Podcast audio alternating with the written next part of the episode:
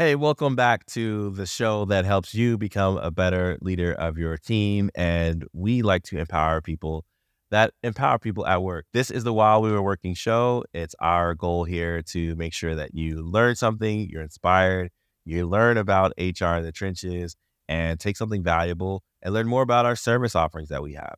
I'm Joey Price, a founder of Jumpstart HR. And as always, I'm joined with our co host, Sommer Kitron, who's our consulting practice manager here at Jumpstart. Sommer, what's going on? Hey, Joey. So great to be back for another show. It's always amazing how quickly the week goes by, uh, but there's always something, you know, exciting happening in the news. So thrilled to be back. But how have you been the past few days? I've been good. You know, we're coming to the end of summer, which is depressing as a parent because, you know, less time with the kids because they'll be off to school. And also we have to readjust to the the rhythms of early wake up times, getting kids ready and out the door when they don't want to go. So, you know, think of me, send me well wishes when when summer's officially over because it's it's it's grind time for sure. Oh man, yes. It's like as much as you look forward to the summertime break, uh, you know, it comes and goes, and before you know it, it's back to school. And yes, those early mornings can be really tough. Yeah. So hang in there. All right, cool. Thank you so much. I appreciate that.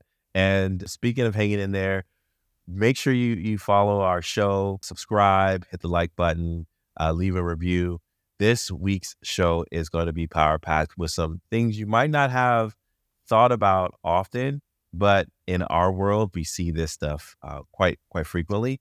So we're going to be talking about the National Labor Relations Board and some updates that they have to the National Labor Relations Act, which impacts businesses all across the U.S. So you want to pay attention. And then in our consulting corner, we are going to be talking about how to have conversations with employees when it comes to uh, benefits, perks, etc. When you may not have the, the the cash or the clients to meet the expectations of of um, folks uh, desiring more. So it's going to be a good, good, good discussion. Super timely for just kind of where we are with the the economy and things. So looking forward to chatting with it with you and uh, sharing our expertise. So, Sommer, you want to go ahead and kick off while we were working? Would love to, and welcome everybody to this week's show. We're thrilled you're here. The While We Were Working segment of our show is where Joey and I take a look at something that's happening uh, in the business or people leadership space that we think is important to dive into just a little more, um, have some casual conversation on how it might apply to you or your business, and we always pick these topics because we know you're super busy and you can't catch them all, and you are likely too busy working. So here we are. And Joey, I'll tell you, there are very few acronyms that scare the daylights out of me as an HR pro. Uh, but NLRB is definitely one that's uh, scary enough to keep me up at night. Yeah. Why is that? Why is that? Well, I think it's just well, one. Um, I I've never personally worked in a union environment, but I think just seeing and hearing some of the real challenges that some organizations have faced in regards to you know protected activities and and that's what we're going to talk about kind of the ever changing requirements and stay on the right side of the path um, feels like it just it, it's getting a little bit harder and the nlrb is one of those agencies that well they all mean business but they really mm-hmm. mean business yeah yeah when, you, when you're talking unions it can it can be very adversarial uh, for groups that have hr and um, you know hr typically represents the company and mm-hmm. the union typically represents the employees of the of the organization so they can be pretty combative. We've seen uh, a, a, rise in union activity.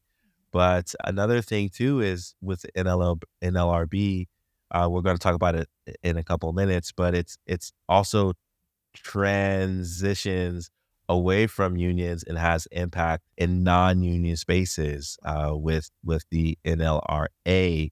So if you're listening and your team is not unionized, don't tune out because this is going to help you. But if you are in a union environment, all the more reason to pay attention and catch up on what happened while you were working.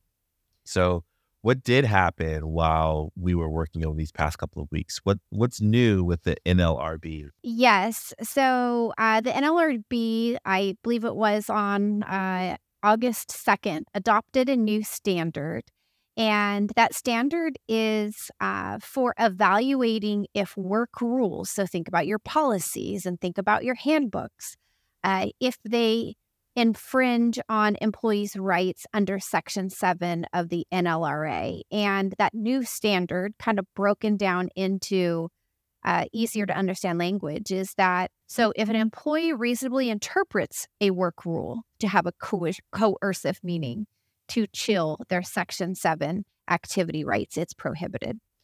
That is, we talk about staying up at night, jo- Joey. That's frightening because what yeah. they're saying is essentially that you don't have to explicitly say it if that's how it's reasonably understood.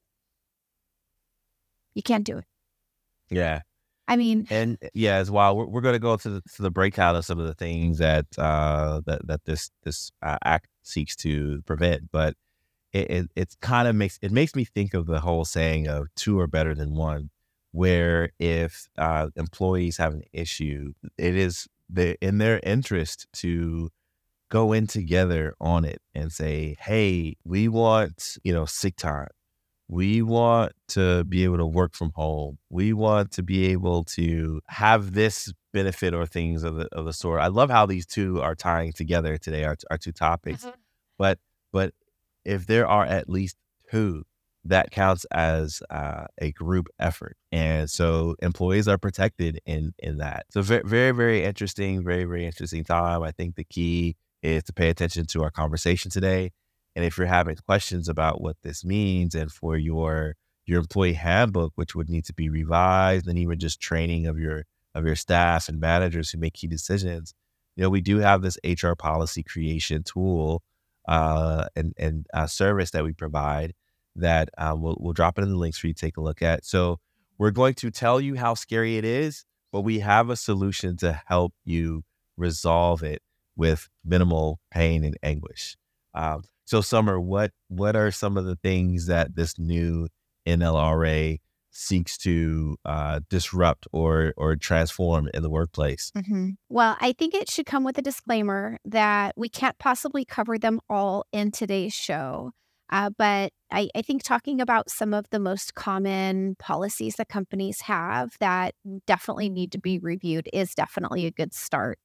The first one that comes to mind, uh, because we are very careful when when crafting these policies, even prior to this, is restricting employees' use of social media.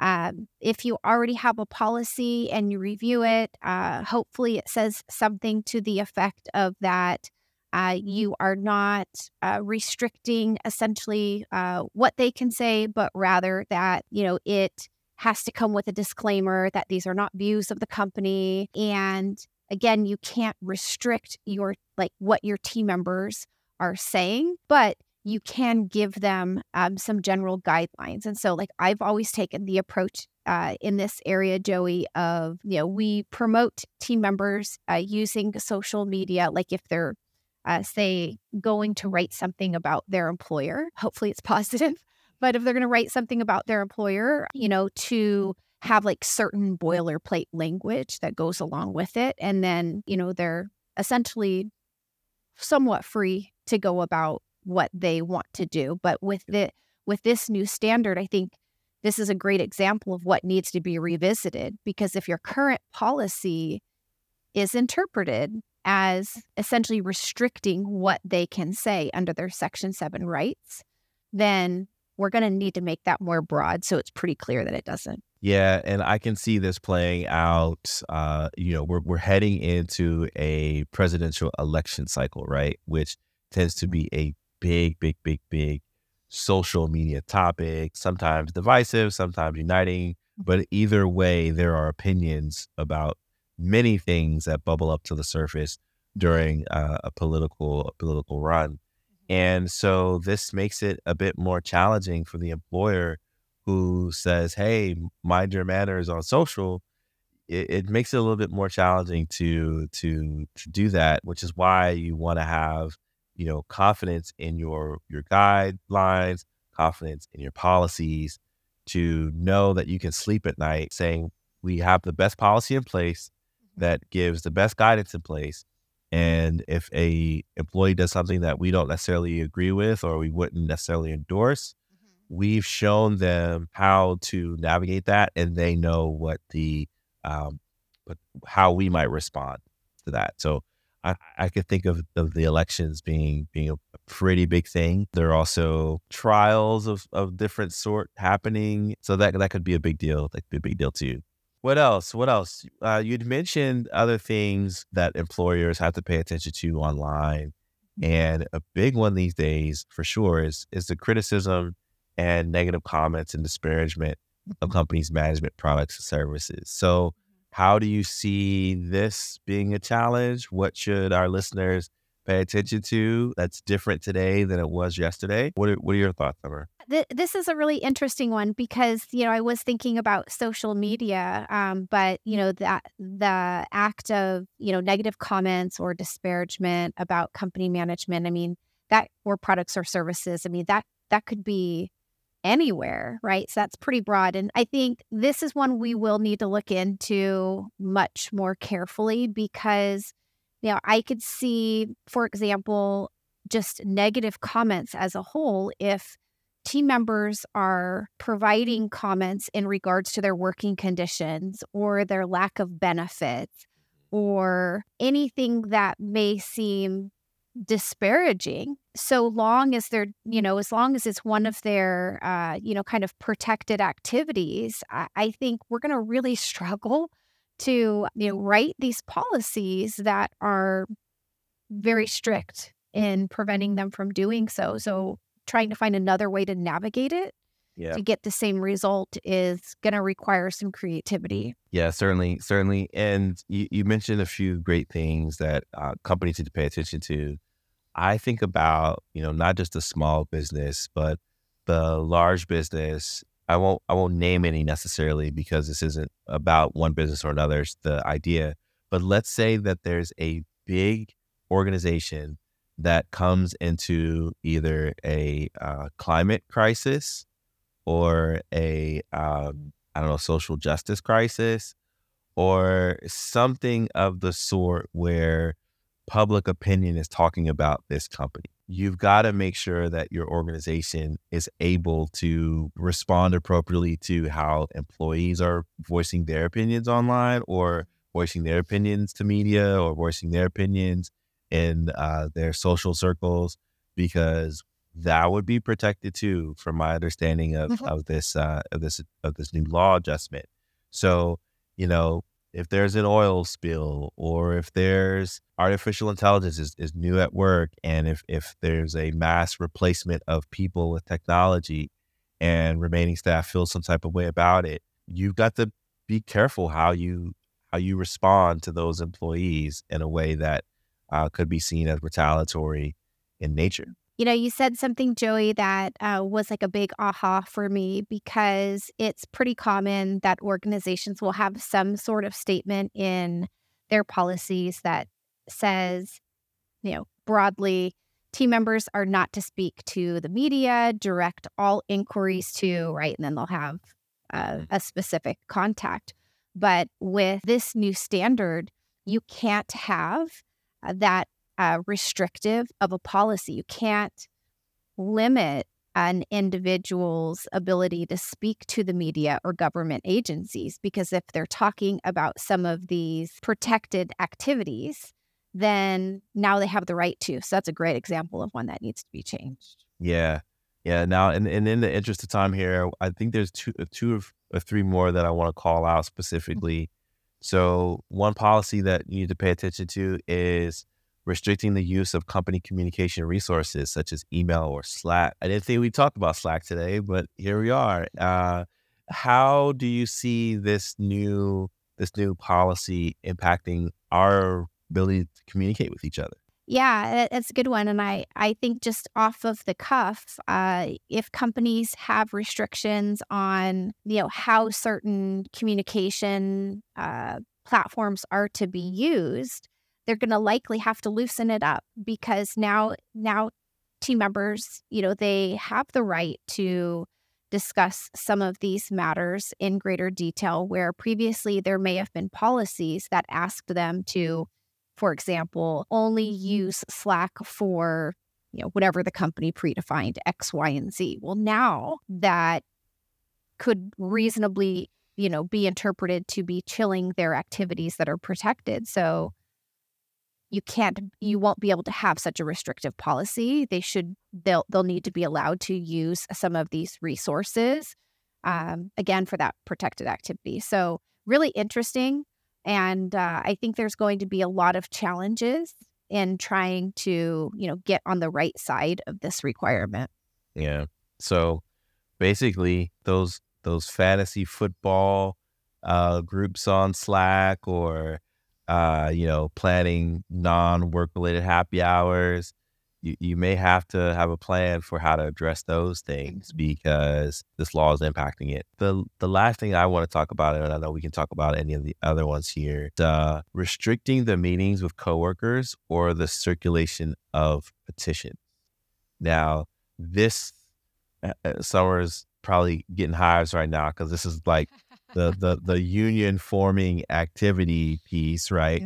But even in a business where um, unions aren't necessarily on the table, it could mean uh, team members who are disgruntled or want to chat about anything in the business. And so, Sommer, what should people pay attention to now that this uh, NLRA might change how companies can respond to to these sorts of gatherings? Yeah, this is a biggie actually, because when I think about uh, the circulation of petitions, my mind immediately goes to non solicitation policies. Uh, and how those were created to try to eliminate and or you know reduce the likelihood of this type of activity in organizations who you know don't believe that you know unions are the best for uh, their their companies so i i see this being a tough one uh, especially for companies who you know are sensing the threat uh, that there you know may be uh, unions forming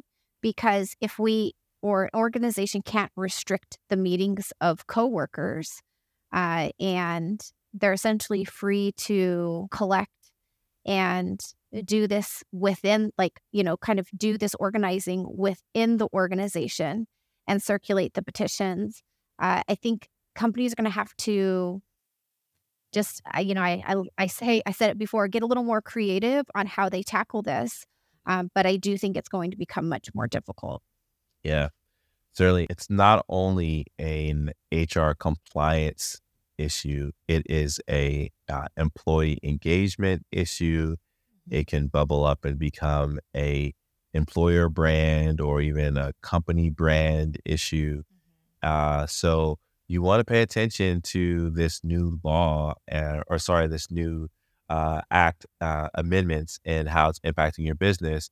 And if you're worried, nervous, concerned, not don't know where to start, the best place you can do is go to our website and uh, check out our shop section, which will give you the opportunity to purchase either a single policy revision or now that I'm thinking about this Sommer, this is kind of the whole the whole handbook, right? This is yeah. uh, a lot of things should be reviewed and, uh, and and paid attention to. So if you need a handbook created or uh, reviewed and refreshed, uh, you can do so over at our website at jumpstart-hr.com slash shop. And we have links in the show notes of where you can specifically go to grab our services uh, in a point click buy sort of fashion. So, um, all right, let's let's go into our next segment, which is Consultants Corner. And Consultants Corner is all about life in the trenches as HR pros in the space. So it's the good, the bad, the ugly, the sticky, the challenging, the the exciting. This week we've got a uh, question that came in. Employees at a client are asking for more benefits more perks, etc., with little or no regard to the financial health of the company. How do you manage expectations and also help them see what they do have is very competitive. So, perfect time to have this conversation. if you're listening, take notes because there's going to be something here for you. If your business is doing well, this is a great conversation to have because it's a reminder of like, hey, if you've got good benefits, you need to let your team know. If your company is not doing so well, this will be a blueprint or strategy or just things to think about as you navigate the waters of this conversation. Sommer, is there any context that we should have for this specific scenario? do we want to keep it general? What are your what are your thoughts on how we dive into this one? Well, I I liked what you set up. That I I think there's kind of two takes on this. One is you know if you are a company who's doing well and you're in the mm-hmm. position to potentially consider additional perks, or your company like the one that mentioned that is maybe not doing as well, but it seems like there's a disconnect between what employees are asking and or expecting versus reality. It would be cool, I think, if maybe we could touch on both. Yeah, certainly, certainly, certainly. We've got we've got time. We've got about uh, seven minutes here. Okay, so let's take this first piece. Um, the employees are asking for more benefits, more perks, etc., with little regard to the financial health of the company. Listen. I think there are a few things there, and every organization is going to be different, going to be led different. And so take these as questions to ponder and not prescriptive advice. So if you are in an organization where finances are more closed book, you might just want to have honest conversations about where things are, uh, how they're trending, and then sort of, you know, what are things that you're doing to help right the ship, so to speak. If you are an organization where your finances are more open book, then you're already probably having those conversations. I think what you should dial up is the impact that your your P&L or your revenue is having on your ability to meet the needs or the desires of your team. Um, so so that's one. And then the second thing there that I would say from the standpoint of if you're doing really good, it is never a bad idea to remind people how much you value them. So whether that is a thank you or whether it is a reminder of, hey, did you know you have this benefit? Did you know at this level of contribution, we're pretty competitive? these are some of the things that we do to show our appreciation. Uh, so it's never a bad idea to let people know that they're valued and appreciated, uh, whether you're doing it currently or if you uh, strive to. Uh, so those are some of my initial initial thoughts. Uh, Sommer, what what stood out to you in this question and and how you were preparing your response for for our our show?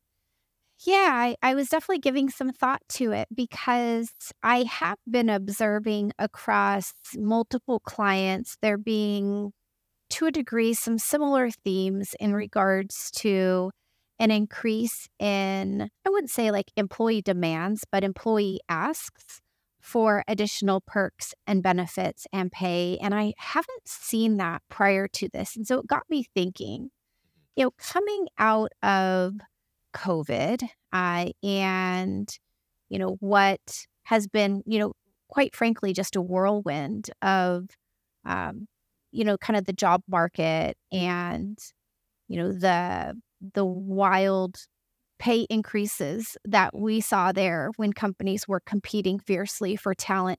And I think there was a time um, that has since passed where workers had um, especially those that were in the market, they they had a bit of an upper hand to make, you know, what might seem today like a wild ask, but uh, many of them were actually getting what they were asking for. So I feel like it's a little bit of a recalibration period right now to manage expectations that, um, you know, companies can only offer what they can afford. Mm-hmm.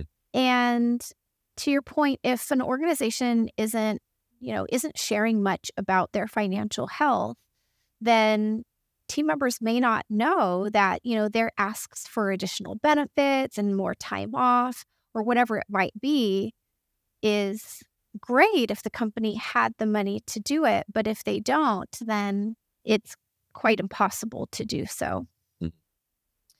So I think that having, you know, having a certain degree of communication in regards to the financial health is like, in my opinion, the, the number one most important piece.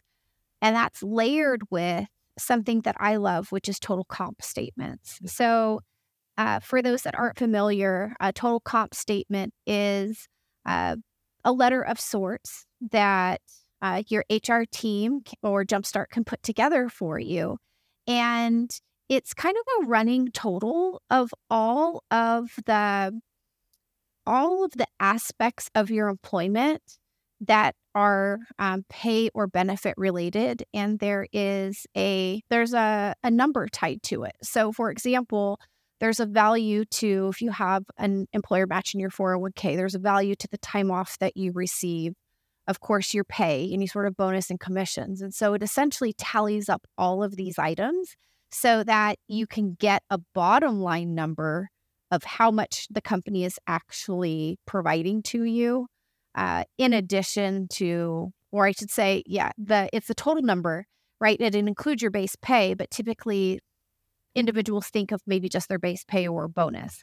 Mm. So those are that's kind of my my tip is to combine those two and to make sure that the mm-hmm. company is, you know, mm-hmm. communicating their desires of wanting to do more um, but also you know balancing mm-hmm. that with the financial health of the company and information if it's available to what competitors are offering so that they can benchmark it and see for themselves. Yeah you, you nailed it you nailed it Sommer and I, I, like what you said about the presentation.